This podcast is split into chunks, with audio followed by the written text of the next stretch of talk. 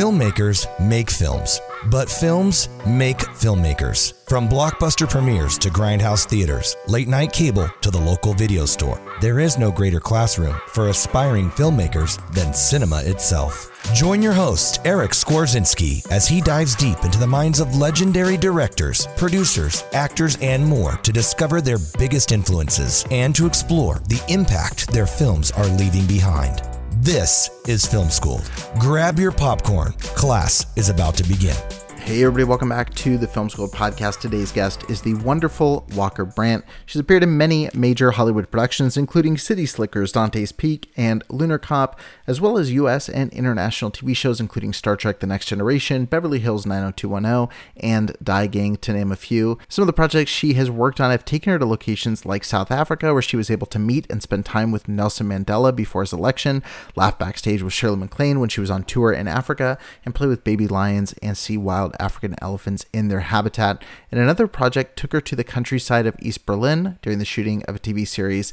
Her image and talents have been used in dozens of commercials and ad campaigns for popular national and international brands. In addition to traditional acting roles, she's also hosted and done voiceover for several brands. We talk so much about her career, uh, how she got into acting, how it was initially an escape from a pretty troubled life that she had growing up, and uh, why she ended up leaving what was a toxic Hollywood system during the 1990s to pursue commercials rather than feature films. Talk about her time, of course, on Star Trek, working with Pierce Brosnan, and so much more, including her book. Awaken, which you definitely want to check out. Uh, Walker was an amazing guest. I'm not going to talk any more about her. I'll let her do the talking. Let's get into today's episode with Walker Brandt. In your book, you said that we are here on this earth to open into who we really are. So I want to know from you, who are you? When you introduce yourself to someone, when you describe yourself, uh, how would you describe yourself? Um, gosh, that's a great question. I am a, uh, so let's just, I'll do a little story. I come from Vikings. Hmm.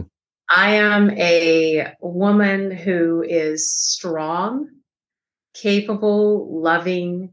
I am a bonus mom. I am a wife. I am an artist through and through. I am a, a survivor and a thriver. I I live in nature and long for nature and love nature. Um, I live for it. Uh, I'm so connected to nature.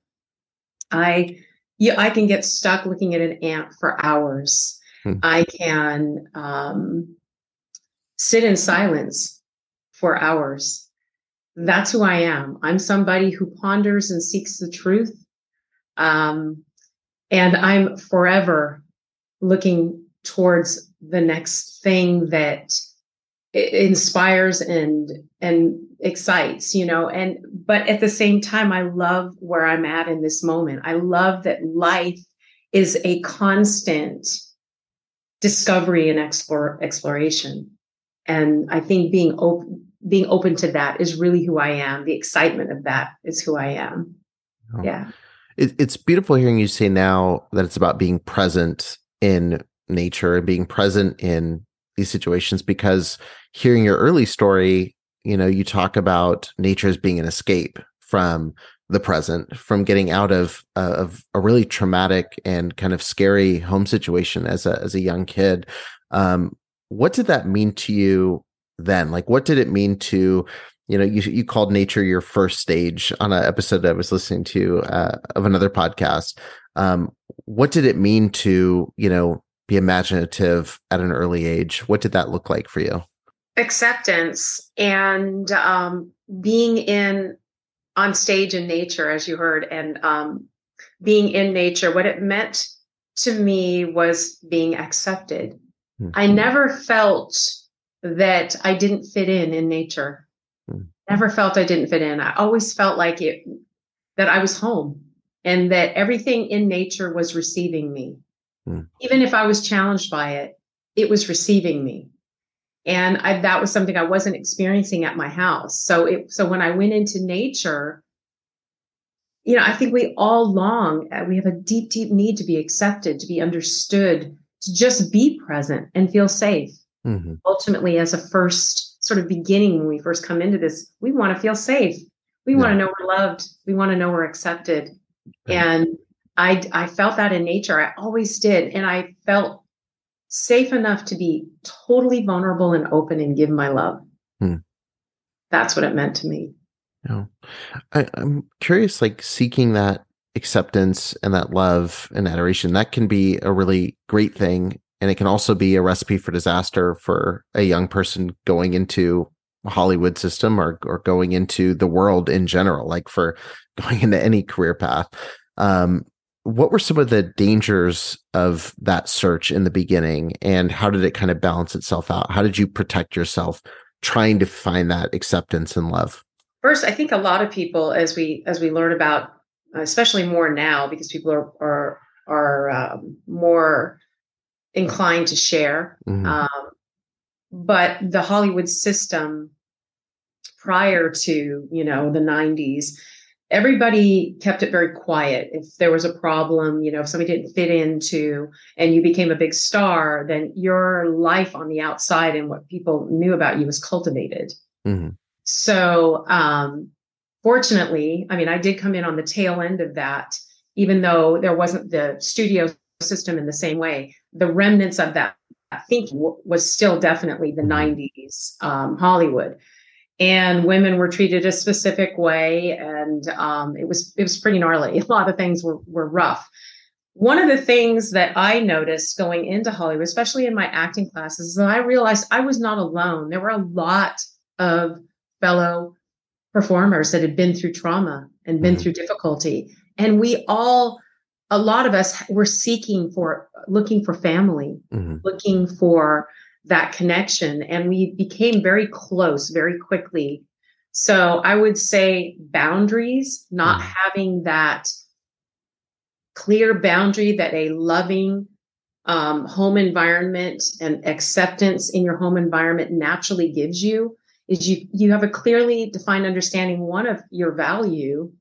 that you are worth being understood that that you are loved as you are and you have a healthy uh, boundary as a result of that. When you don't have that, at least for me, um, I went into the industry not realizing consciously that I was looking for a family.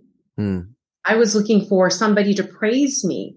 I, when I discovered that some, you know, because, and the reason I say this is granted, I didn't go into the industry. Um, I didn't grow up wanting to be an actor. I yeah. was just, I was one of those discovered, discovered, uh, stories. And it definitely happened just like that, walking down the street yeah. for me. And um, so it, it, it, it became really clear, especially because I started Meisner. I started very much in method, um, in that t- that style of craft. And when method is very all encompassing, losing yourself into the character in many ways. Um, I always think of uh, Richard, I think it was Richard Dreyfuss that said, just try pretending. I think it was Richard right. Dreyfuss that said that. And it's like, um, when I started, I wanted to get lost. Mm-hmm. I wanted to to go into another character. It was like how I would disappear in nature mm-hmm. from my childhood, my home, where I was not my childhood, my home life. I would run into nature and it was an escape for me to go and be something that I that I wasn't there, which was free, accepted, uh, expansion, not contracted and afraid. I was totally unafraid. And so when I was playing in a character, it was the same kind of feeling, but consciously I wasn't paralleling how dangerous that could be. Yeah. Right. Because you're, you know, it's it just is. It's just a dangerous situation when you're dealing with people and uh, that don't recognize what you're going through. Yeah. Right. You know. So um so yeah, that that was I think the most difficult was the awakening that I had, the recognition that oh my, I'm not coming out of this character as quickly as I should. Mm-hmm as and you you hear stories about this with actors all the time and there's it's you know historical throughout the industry people get married you know on set or you know they meet each other they get married that doesn't work out you know a mm-hmm. couple years later their characters marry each other yeah. you know because it's it's very much you know, acting, the craft is a vulnerable, vulnerable to be good at it. It's a very uh, immersive, vulnerable, beautiful craft. And as Uta Hagen says, if you study it correctly and you're and you will come out of it one of the most well-adjusted people that you ever thought you could be, but you have to know hmm. and be willing to be as honest with yourself as you are meant to be with the character. Yeah. And, and walk those two together and recognize that. Well, in my 20s, that was like, you know, Einstein level consciousness. I was not there.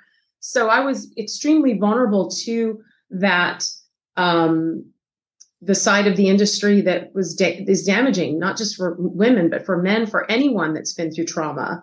Mm-hmm. They could, you know, if if you're not because of the level of vulnerability it requires, if you are not doing your own inner work to recognize when somebody's crossing a, a boundary that they ought to have, mm-hmm. um, you can end up in trouble. And every movie set is not a family. Even though we say that, it's not a family. But we do get, we do stay together for, you know, two, three months sometimes. And we do get close because we're raw and open while we're there. Mm-hmm. But it's not your family. And um, that can really cause a lot of um, inner turmoil when it starts to disappear and people go about their lives and I recognized in my uh, mid 20s to, well, in my late 20s, ooh, if I don't, if I don't heal myself, this could take me out. Hmm. I could, I could, this could take me out. I could yeah. either become an addict, um, because that runs in my family and I had urges to start using again. Um, because of the, it's just the, the shock of it, not knowing what is happening and why am I feeling this way mm-hmm. about this experience. So um, the danger is not recognizing that you you need to do your personal inner work mm-hmm. in order to create the success that you want to create on the outside and as an actor you're it's an honorable wonderful job to tell the stories of others and to bring stories to the public in a way that is vulnerable true and authentic but don't for a second mistake that it's something that doesn't have a price. If you no. have issues and you have trauma, deal with that. Deal with that while you're you're walking that path. Don't don't ignore you mm-hmm. while you're trying to be other people. Yeah. Yeah.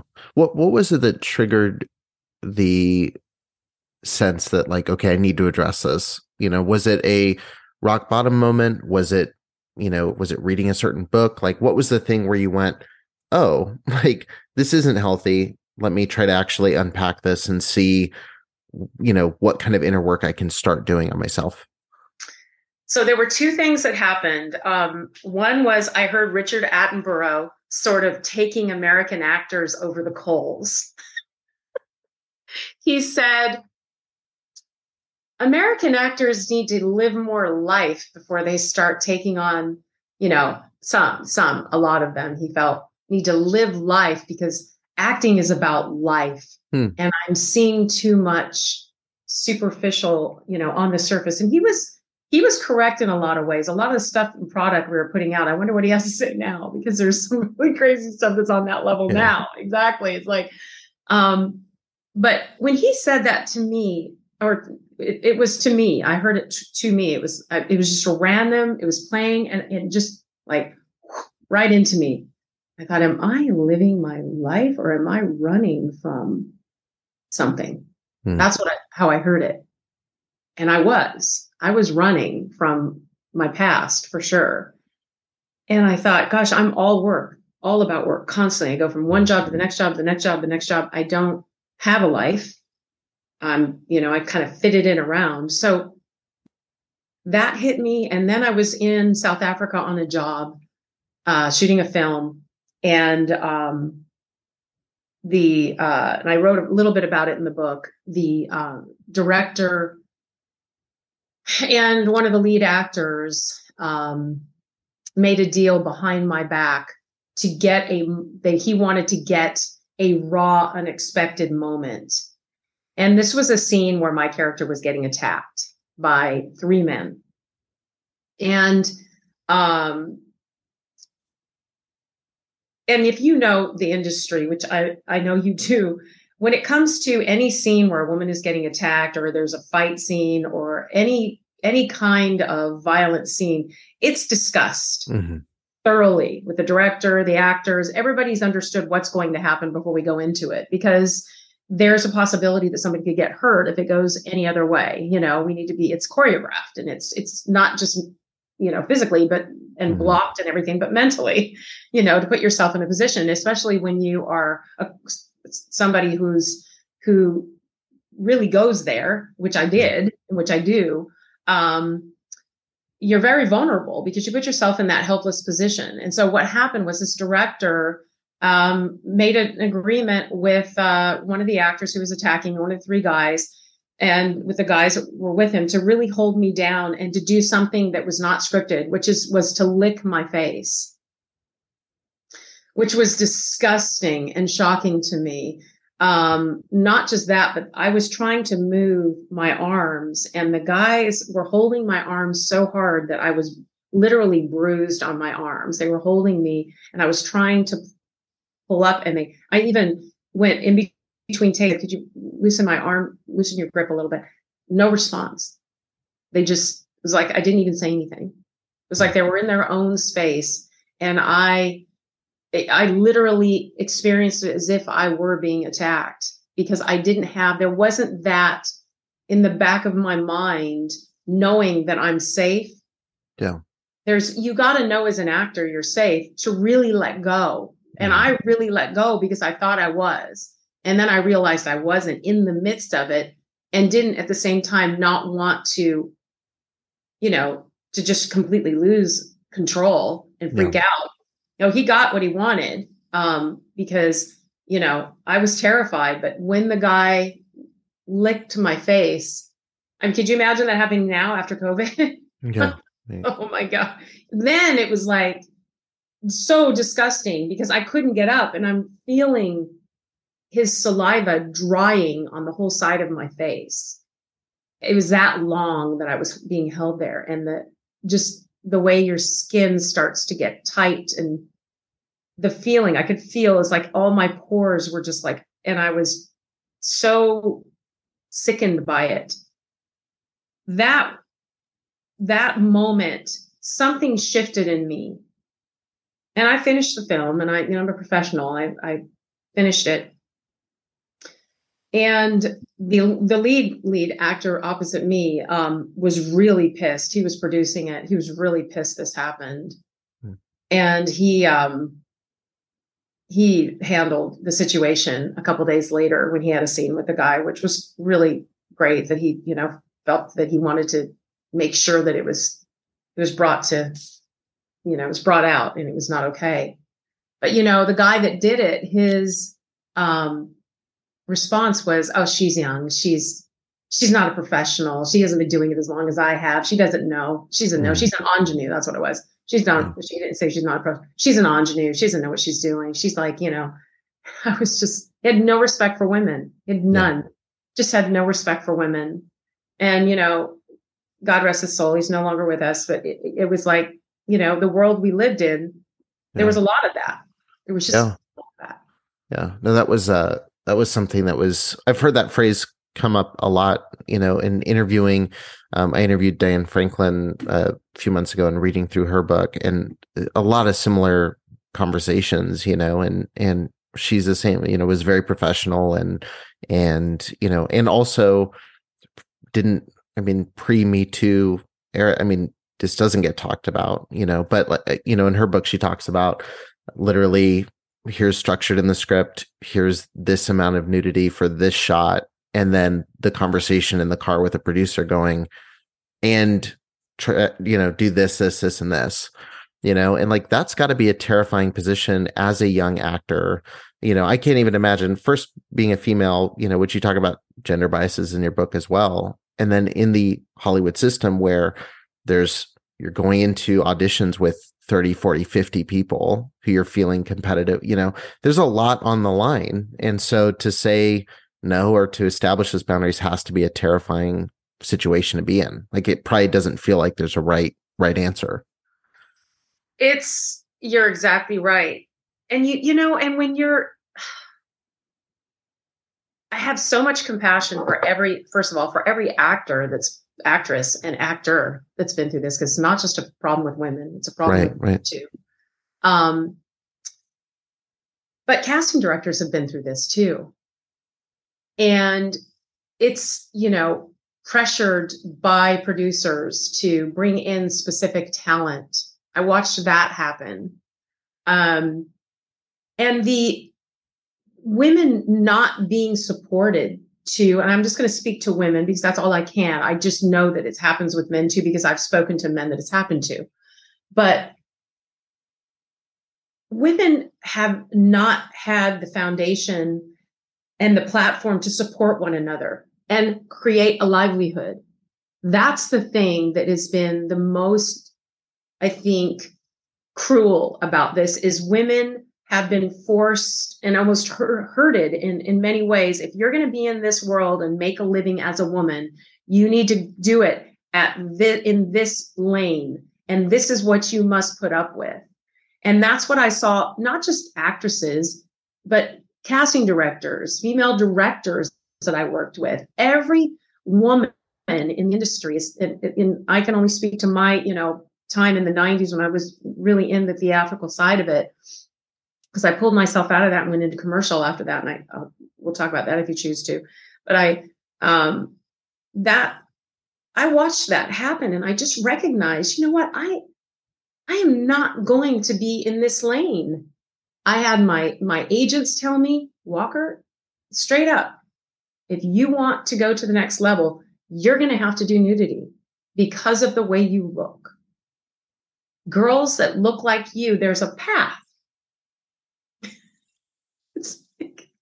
Yeah. There's a path, and I and I was one of the one of the few actresses in in when I started that had Walker Brandt, SAG-AFTRA does not do nudity at the very top of my my uh, resume.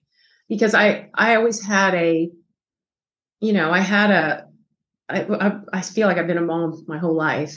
But I always wanted I didn't want to do anything that I couldn't show my little sisters. I didn't want to do anything I couldn't show my kids mm-hmm. it made me feel uncomfortable it made me feel uncomfortable and I thought oh I can't show my kids this it's going to make them I'm not doing it and so yeah. I turned films down over and over and my agents just got got tired of it they got pissed yeah. off at me and so did casting directors. I got I had casting directors mad at me because I didn't want to do it. And I at the time it really pissed me off and it hurt my feelings because I was young, but I didn't recognize until much later, oh my gosh, these people were getting the same pressure. These women were getting the same pressure I was yeah. getting. They were getting it from the producers. Right. And they were trying to make a living and they were trying to support their family. Like I was trying to support my family. So here we were, a bunch of women in our siloed, you know, suffering situation, trying to make a living in this you know environment where frankly it's just out of balance too many yeah. men and not enough women and not enough women who who had the courage and me included to say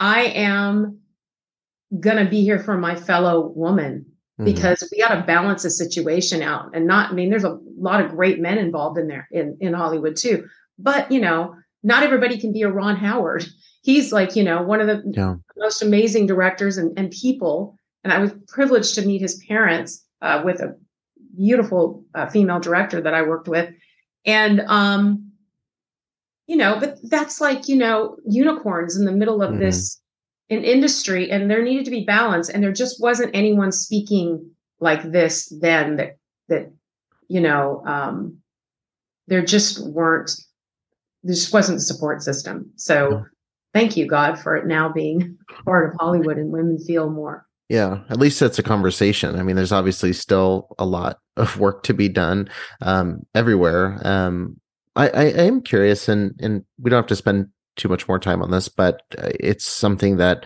I'm fascinated by. My my other podcast that I do, I talk with victims of sexual abuse by clergy, and so um, positions of power are always interesting to me. How those structures come to be how they play out how they fall apart. Um, and i just want to get your perspective because we look and say you know the the quote unquote casting couch goes back, you know, in studios in the I mean the early days of Hollywood, like there were rooms for I mean, it was very open. Um, how do we get to a point where even in the 90s, you know, which is the, you know, you look at history, it's like a more progressive time, right? It's supposed to be like, how do these guys get into power? How do you get a Harvey Weinstein or or these these figures that you go, how did this go on for years? Is it just a matter of people being silent about it? Is it how do they get into these positions in the first place? Well, um, I'm going to cover a few different areas. Love your question about authority figures and how how do, how does that become a, a weak point? Yeah. Well, when your your first authority figures abuse you and you lose trust and faith, which are your parents, you and you know a person, a child will grow feeling afraid of authority authority figures or intimidated by and enough to sacrifice their own well-being because they're terrified of them because they've abused that. So that is i think what you know the attraction the familiarity we are all drawn to familiarity. So we all tend to go to what's familiar even if it's the worst thing for us. Right.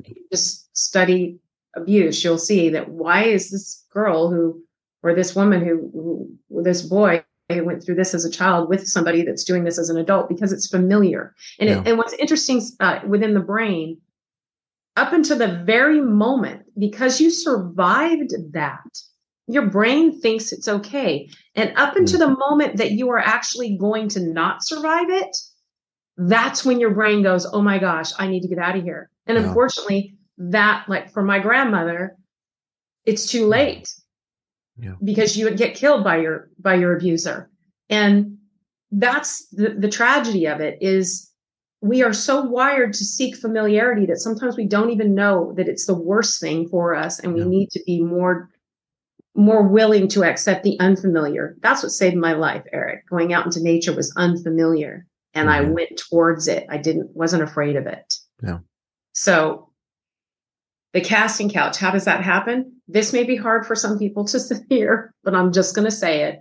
Harvey Weinstein's happened as a result of mothers not showing men how to love a woman and honor a woman and respect a woman. I really think, and granted, men behaving badly is a, is a problem. But I think women, we have a huge part in this because every child lives in our bodies, is nestled within us, is close to us. Every boy in this world comes through a woman. And if that boy is shown how much how much beauty and how much to love and and honor this this caregiver this person who is is stewarding their life if that woman knows her value knows her value through and through, knows that she's enough, and knows how important it is. If she's not feeling enough, how important it is that she show that young man that she is and all her value. That man is going to grow up knowing her value. He's going to know up, know he's going to grow up balanced because she's going to love on him and show him how amazing and wonderful he is. And he's going to see that reflection and know how amazing and wonderful she is. And I don't think abusive men come from women who aren't abusing themselves in some way with their own value of self. So I think Harvey Weinstein came from perhaps, and that's just my, the first thing that came to my mind when I, you know, I met Harvey uh, in a casting once and he was one of the worst people I've ever, producers I've ever been around. He was so abusive. And I was only in the room with him for a few minutes. And I was like, my God. And what, just the way he treated the casting director and all of us actors, it was shocking. But when he went, you know, when they this whole story came out, I was just, the first thing that came to my mind was, my God, who was his mother? Because everybody's like, God, what kind of a dad he had? And I was like, what about his mom? And I'm not condemning her. Mm. Bless her heart, you know. But don't tell me that you raised this man to respect women because no guy chooses to be that cruel to women. In my, I've just never seen it. I have, I'm a bonus mom to boys.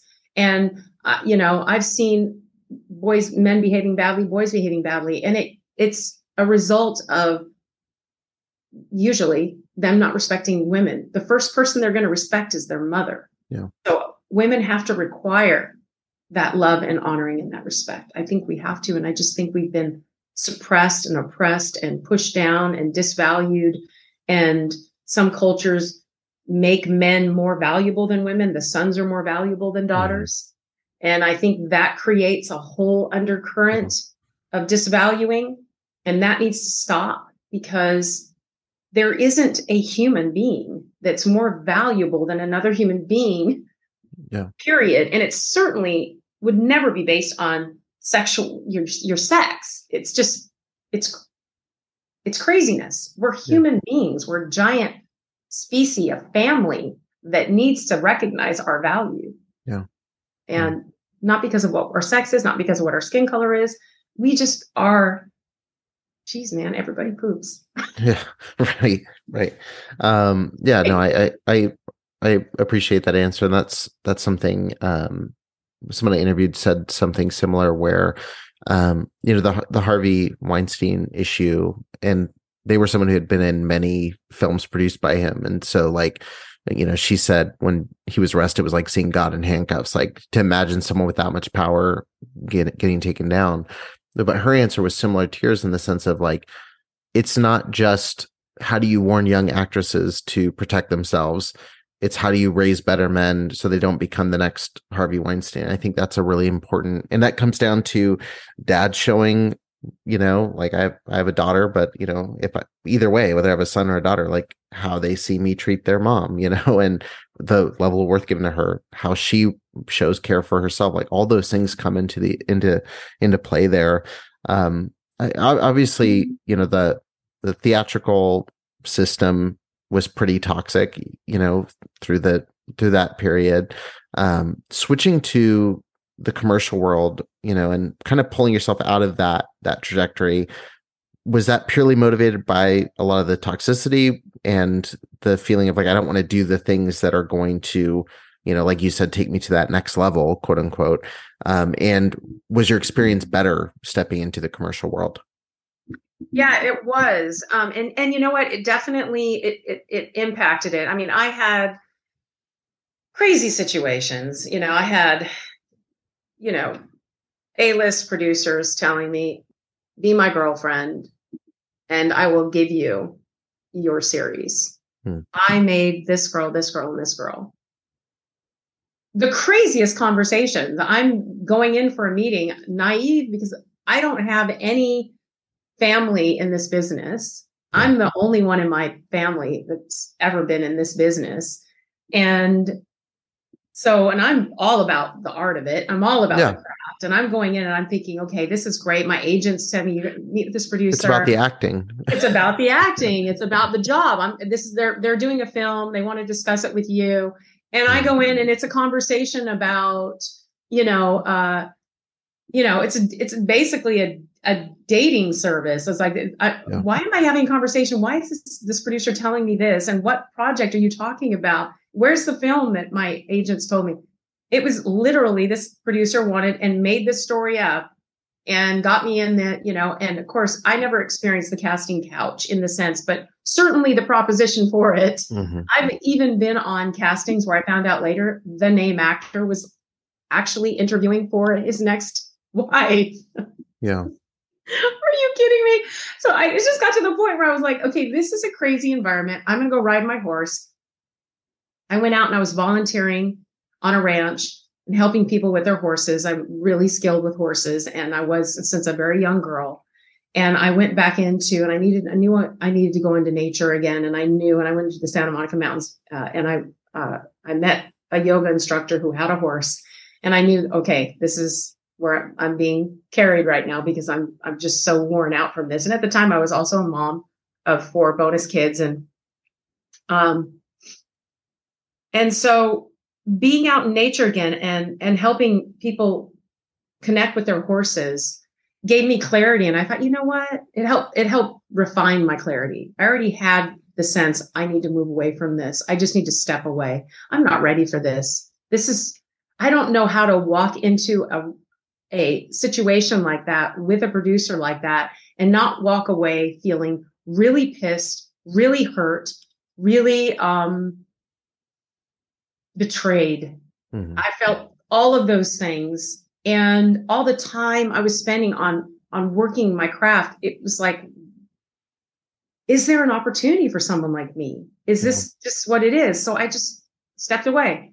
And I spoke with an actor uh, about a year and a half later who was in the commercial side of it. And he said, you know, you should consider commercials. And I had done some commercials in Europe and I had done maybe a couple here.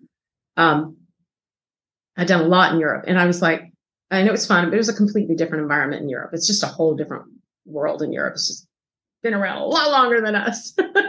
so they handle everything differently. Mm-hmm. And um and I said, okay. And then I went back into and I and so I I I gave it a shot and I went and met with an agency. And I have to say, Eric, it was a completely different environment. It was completely different. It was so much more levity. There was a lot more joy in the rooms probably maybe because the pressure was different. Mm-hmm. Um, the system in commercials isn't as embedded as it is in the film and TV industry. It's not the same kind of, um, it's, you know, it's just not, not the same kind of, uh, environment. I guess maybe that's why. And I, I think this is a ridiculous terminology, but within the industry, and you've probably heard it, they call the theatrical side legit and they don't call commercial legit. Mm-hmm. Yeah. And and that makes me giggle because it's like, first of all, you got to have craft to do commercials. You need to get something across in a very short period of time. Right. And if Matthew McConaughey and all these A-list actors are doing commercials, then how is it not legit? And you know, and they've yeah. always been doing commercials. So it's like this thing because there used to be a, a period, and that was, and by the way, also in the 90s, my agents didn't want me to do commercials. They want me to do soaps, they want me to do commercials because there was this thing about if you're going to do films, if you're going to be a m- movie star, yeah. can't do commercials, can't do you can't do soap operas. So I was getting all this weird advice, um, and and then it just like completely changed. Yeah. Thank goodness, because people have to make a living. Um, but yeah, I, I loved it. I just loved it because I could I could play and be free and and be you know work my craft and have fun, and everybody in the room was having fun all the casting directors are having fun. The commercial directors, I think I met maybe a couple the whole time that were just odd and not mm. friendly. But there was generally a lot less pressure within the, you know, the backside of the industry that of the commercial industry that um you just didn't have that experience in the theatrical side. There was just so much pressure, so much writing on it agents were always freaking out about, oh my God, this is a huge film and this is huge. and you could, you're this gonna, this is a yeah. game changer. And if you get this series and it's like my agents, personal agents never did that. Never in a million years would they think of doing something like that. They just, oh. you know, here we got a commercial for you. Go on there, have a good time. And, and that's what I did. And it just was much, uh, much more supportive and much more, um, aware that this is a human being going out on these auditions and right. it's not about your mortgage or your career as an agent in the front of it. It's about your career obviously this you're making your living off this but then the moment to, to bring that energy into it isn't the moment before the audition. Right. Exactly. you know what i'm saying? Yeah yeah.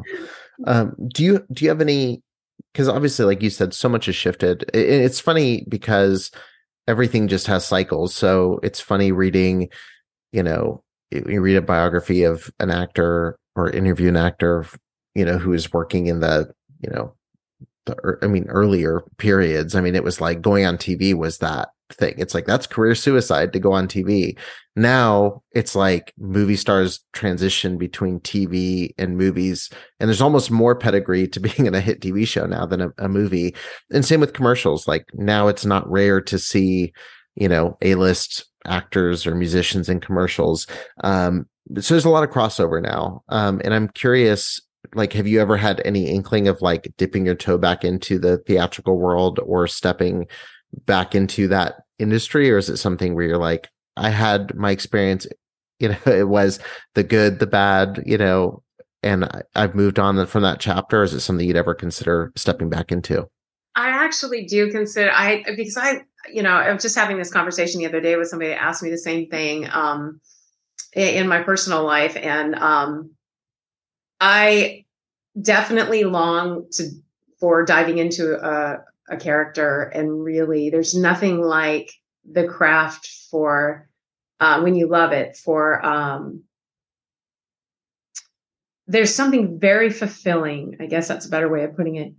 It's a very fulfilling experience to be given a script and see read the story and then start to see this person and then start to see the nuances of that person and to create that experience within yourself and be and really see how this person evolves inside of you because again it is the way that we live our lives every day in many ways the thing about acting is it's it's almost like you get to put yourself in the in the mic under the microscope through the eyes of this character and see how this person lives their life and how to create this mm-hmm. really cool and sometimes you know awful depending on the character you're you're playing but still it's really it's really cool to be able to create that kind of detail yeah that kind of detail is so much fun so i do miss that and every now and again i'll submit myself or my agents will on something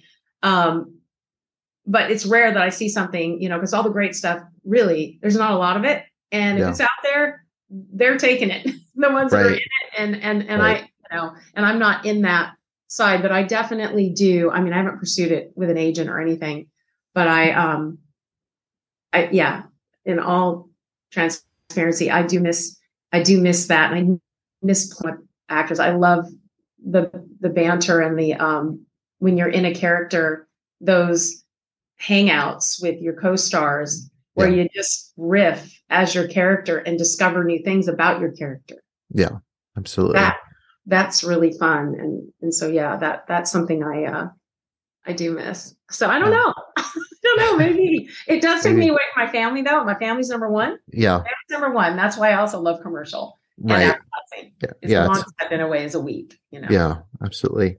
Um, well i know we're nearing the end of our time here um, so i want to ask you just a couple uh, quick questions and then i'll move us into our rapid round. I'm just going to ask the questions that are on my list. I want to ask you so i'll uh, i'll slip them in here uh, right at the end. Um, but first i got to ask you were engaged at least fictionally to pierce brosnan. Um, was he as nice as he appears to be? How what was your experience with him? One of the nicest human beings I've ever met. I mean, truly. I was, you know, and I grew up Remington Steele. Yeah. Watching Remington Steele with my mom, thinking, I remember my mom looked at me and goes, he should be 007 and it was like he should. She should have bet on that. She should have bet on that because yeah. you know it's funny because my mom's a trekkie too and then I ended up doing star trek. Yeah. so when i'm on set with pierce i told him that. I said you know my mom and i when i was a little girl my mom said he should be 007 he's just perfect and here you are. And so we kind of had a little giggle about that. He was one of the most kind thoughtful generous people.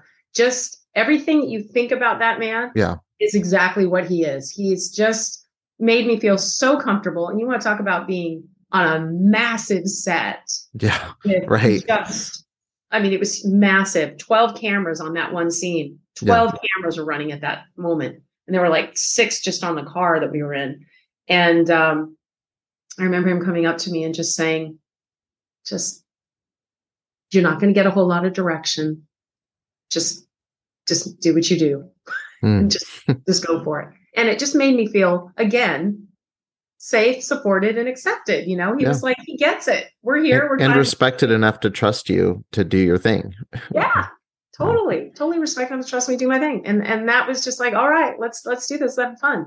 The audition for that was very similar to the audition for um, City Slickers. It's the hmm. same hmm. thing. It's just went in the room. director said, "This is what just happened. What would you do?" Yeah.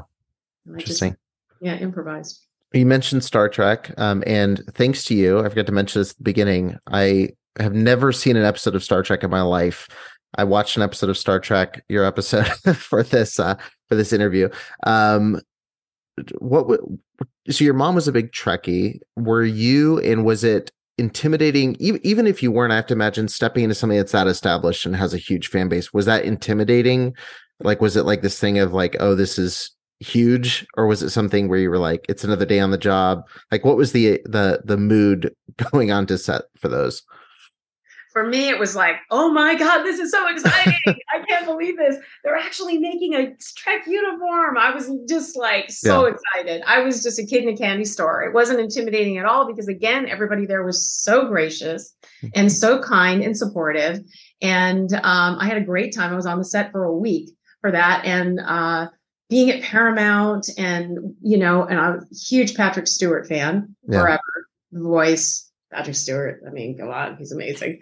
so um, I was, I didn't get to work with him. He only was on set one day, and I didn't have any scenes with him, so I didn't really get to spend much time with him. But he was, it was an amazing experience. No intimidation. Um, yeah. I've never experienced that. Uh, fortunately, um, I've never had that experience because everybody I've worked with, from City Slickers, mm-hmm. um, every you know big established production that I've ever been on has been amazing. For the people have been so supportive and and uh, and um, encouraging. Yeah. And that's been I've been very very blessed. I've been on some lesser productions that have not been that encouraging. Yeah. But you know, Bruno and Billy warned me that that would happen on City Slickers on my first gig. They said it's not always going to be like this. Right. Right. Yeah yeah. Um, and I have to ask. Um, so Primeval um, is uh, is going to be released soon. I'm a big stop motion fan, so I love Ray Harryhausen. I'm I'm fascinated by all that stuff. Um, are you interested? Have you seen it since shooting it? have you seen anything from it since shooting it? I haven't, and it was such a crazy situation because I mean the company went bankrupt, and it was like yeah. all in the midst of that whole battle. I can't. I I I I'm very interested to see it. I have great like pictures from you know behind the scenes pictures right. of the alien and you know, and there was so much going on. But that was one of those pictures where it was a real challenge. You know, there were things going on that were you know not cool um, mm. uh, as far as payment, and you know the production was having difficulty, and there was you know our you know actors were worried they weren't going to get paid, and we're in this you know um, we're in another country and we're in Romania and it's um, you know, not too long after Ceausescu was taken out. And so it's the culture's fragile but beautiful. And, you know, and I'm just loving the culture that's coming out from being hidden under that oppression. Yeah. So it was really that experience was amazing. Um, and the director was a lovely, lovely guy. And uh, we we had, you know, we just had some issues with some of the production, uh, the production company with, you know, uh, there were several things. You got the full moon experience, huh? I got the full moon experience. You got it. The whole it's, full moon experience. Of uh, yeah. it seems like that's almost everybody's experience. Like we didn't know if we were going to get paid or if it was even a real movie, but eventually we were wrapped. So maybe we shot something. it was crazy because I had actors calling me because I literally said I'm not going to shoot. I had to I had to say my agents told me they said you're yeah. not going to work today. You're not going to work. You cannot go on set. And I was like, really? That's my job yeah. you know, you never want to tell an actor you can't go play and perform today, but yeah. I had to because my agent was like, we're not receiving the money and you're not working. And that's the contract and you can't go on set. So then I had to deal with all the other actors being pissed off at me because their agents yeah. weren't calling them out. So yeah. I had to, I had that, I had to walk that line. Then I met agent, some of the actors, you know, years later, and they were like, did you ever get, you, did you get all your money? I never got all my money. And I was like, I did. I got every, I paid every cent that I was contracted. And they were like, "Damn, I should have. should have listened. I should have freaking walked out like you did. Your agents were good, and I was like, well, you know, they just were. They were. They were. You know, I had a contract with my agents. You yeah. know. So the contract with the production company, but I got a contract with my agents too, and I got to fulfill both of those as an actor. Yeah. Sometimes yeah. actors don't think about that. Right, absolutely. Well, I'm going to move us into our uh, random round. These are five questions I ask everybody that comes on the show. Um, and thanks for indulging my uh, my couple bonus extra questions there. Um, the first thing I want to know is what of your projects do you think is the best representation of you as a creator? I think that some of the, my best projects as a creator have been auditions for gigs I haven't haven't gotten because the ones that I've gotten are, I mean, as an actor, you're you're unless you're, you know, Daniel Day Lewis and they hire you and say, you know, which I didn't, you know, establish myself to that degree. Say, um, this is a script, but do what you want. Yeah, right. Just do what you want because you're amazing. As an actress, you know, and and during that period, you know, I'm following what you know, doing my interpretation of the character, but I am required to follow. So as far as creator, I don't know. That doesn't feel like something that I can really say are the best representation of me. I mean, City Slickers is the most fun, and it was my first because it was all improvisation. Mm-hmm. Um, same with Dante's improvisation; that was all just me. There was not scripted. Um, and in, in, many ways, all of the work that I do is kind of that way. Um, I don't. I think I pulled myself out a little too early to be able to say this is the best representation. I hope that that is a good enough answer, but that's how I feel. Yeah, no, that's that's. Do you feel like do you feel like writing has been an expression that's been like kind of scratched that itch, I guess, so to speak? Absolutely, absolutely. Um, yeah, I've written. I have scripts, and I've written my my whole you know adult life and young life, teen life. Uh, it hmm. was an escape for me and a way to um, clarified my feelings. So I definitely, that's, I love writing and I love the imagination. So, um, but yeah, my, my most creative, I don't know if anyone's ever actually seen. In fact, um, there was a movie, it just reminds me of it as you say this, there was a movie that I really want to do. And the director really wanted me to do it, but the producer said she's too pretty. And that has all changed too. Thank goodness, because um, this character was a killer. She was a serial killer. And man, did I have fun with that character. and I loved, I loved diving into that, that darkness. Um, because I live in, I just, it was like a, you know, we're binary beings and we work mm-hmm. hard to be who we are, but we have dark and light in us.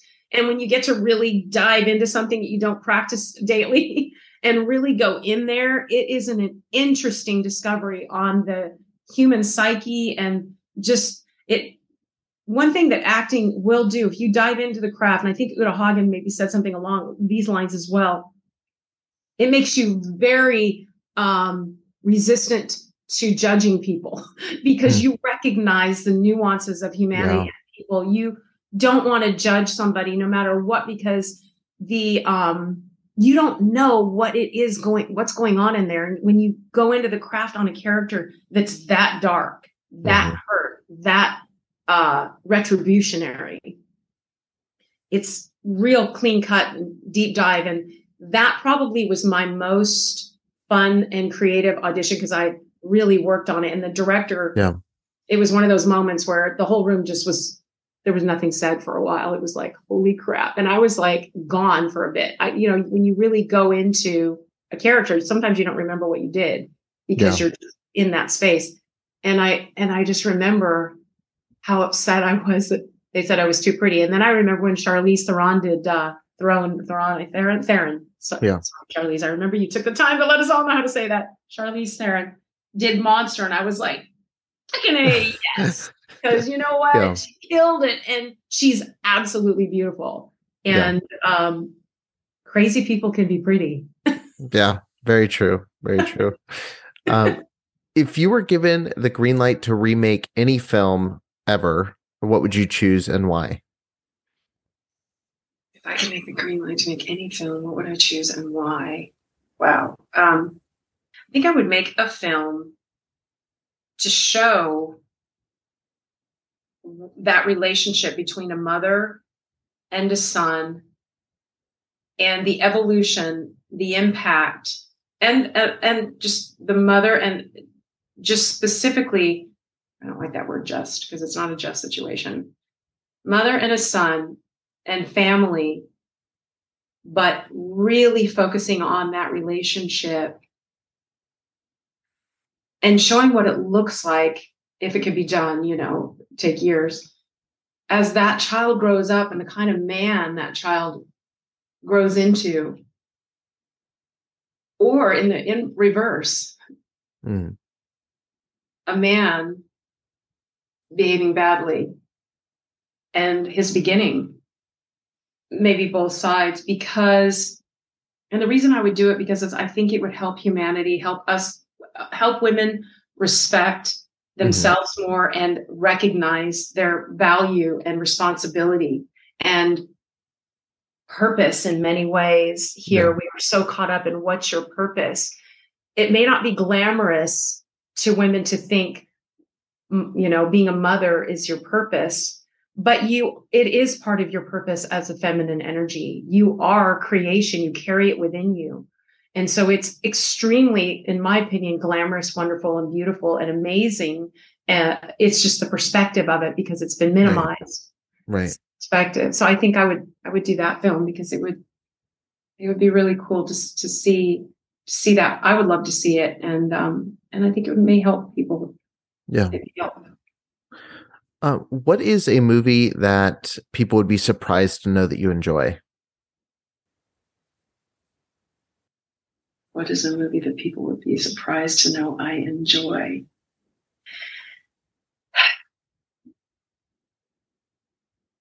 Yellowstone. It's not a movie, it's a series. Everyone talks about it, but I haven't seen it yet. Yeah, I just think um because you know, I mean it has a lot of violence and a lot of stuff, but I love well, maybe they wouldn't be because of the horses and the country, and that's very much part of my life. But the, the character, um, the daughter, she's just so freaking good at her character. She's so freaking just out on a limb. She's so fractured. She's amazing to watch. Um, I want to give you a movie that people would be surprised that. Um, are you are you It's- speaking of a movie that I like? That Yeah, that- a movie you like that that people would go. I didn't expect her to pick that. I know it's not Texas Chainsaw Massacre. Um, we Yeah. established before this. Um, but is there any? um, is there anything, or even if it's a movie that maybe most people would say, "Oh, it's not a very good movie," but you're like, "I love this movie." This, you know, th- uh, you have some deep affinity for it. I have a deep affinity for it. Um, golly, that's such a great question. Um, I'm having a hard time. You know, it's going to come to me as soon as this interview is over, um, which sucks, but which totally sucks. But uh, no, I can't. I, you know, I think I'm pretty easy to read when it comes to. Um, I don't. First of all, I don't spend a lot of time watching TV and and film. Um, I have watched a lot. Maybe Kurosawa. Maybe Hmm. people would never think that I'd be a Kurosawa, but I'm a Kurosawa like groupie. I What- love. What's his best? Do you think? Oh, I think that well, of course, the the uh seven uh seven samurai. In my 20s and 30s, I watched a lot of Kurosawa. I was a total Hmm. and I never realized that the seven uh, magnificent seven was taken from The American version, yeah. yeah, the American version. I, learned that in, when I was studying film, but uh but yeah, Kurosawa with Ronin. All right. That's three down, two to go. Uh, what is the best decade of film history? If you had to pick a decade, what would you pick? I wish I could say it's right now. Um, because I love how things are in s- some of the smaller films, more independent stuff is evolving. Yeah. Um, I mean, that's a But I valid mean- answer. I mean, I, I do really, I do really love, you know, Guardians of the Galaxy. I love the heart in that film. Mhm. I love the mixing superhero with um, real deep human condition. I do love that. I love the entertainment of effects, but I have to say, I also love, you know, my left foot. Um, I love the piano. I love the deep, thoughtful moments we had in the 90s and 80s. Um, Yeah. So, but I want to say now, just because I want to see what we're going to do. Yeah, yeah, absolutely. It's it's been a strong start. This has been a great year so far. So I'm curious to see what's on on the horizon over the next uh, eight, seven or eight years now.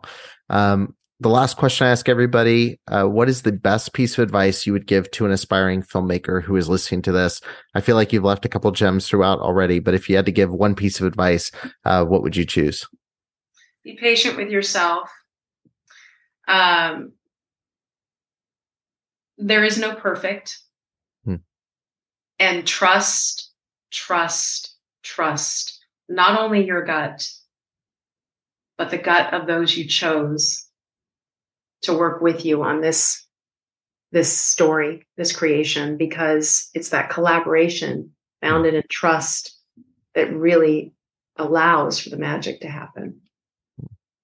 Love it. Great, great piece of advice. And uh, thank you so much, Walker, for taking the time uh, to do this interview. I really do appreciate it. And uh, and thanks for making me watch my first Star Trek episode. So so there you go. But, uh, I love, I love I'm a Star, you know, I'm a Star Trek more than a Star Wars girl. I love the um the humanity in Star Trek. Yeah, absolutely. Thanks for listening to the Film School podcast. If you appreciated the content on the show, don't forget to leave a five star review and hit subscribe so you won't miss a single episode.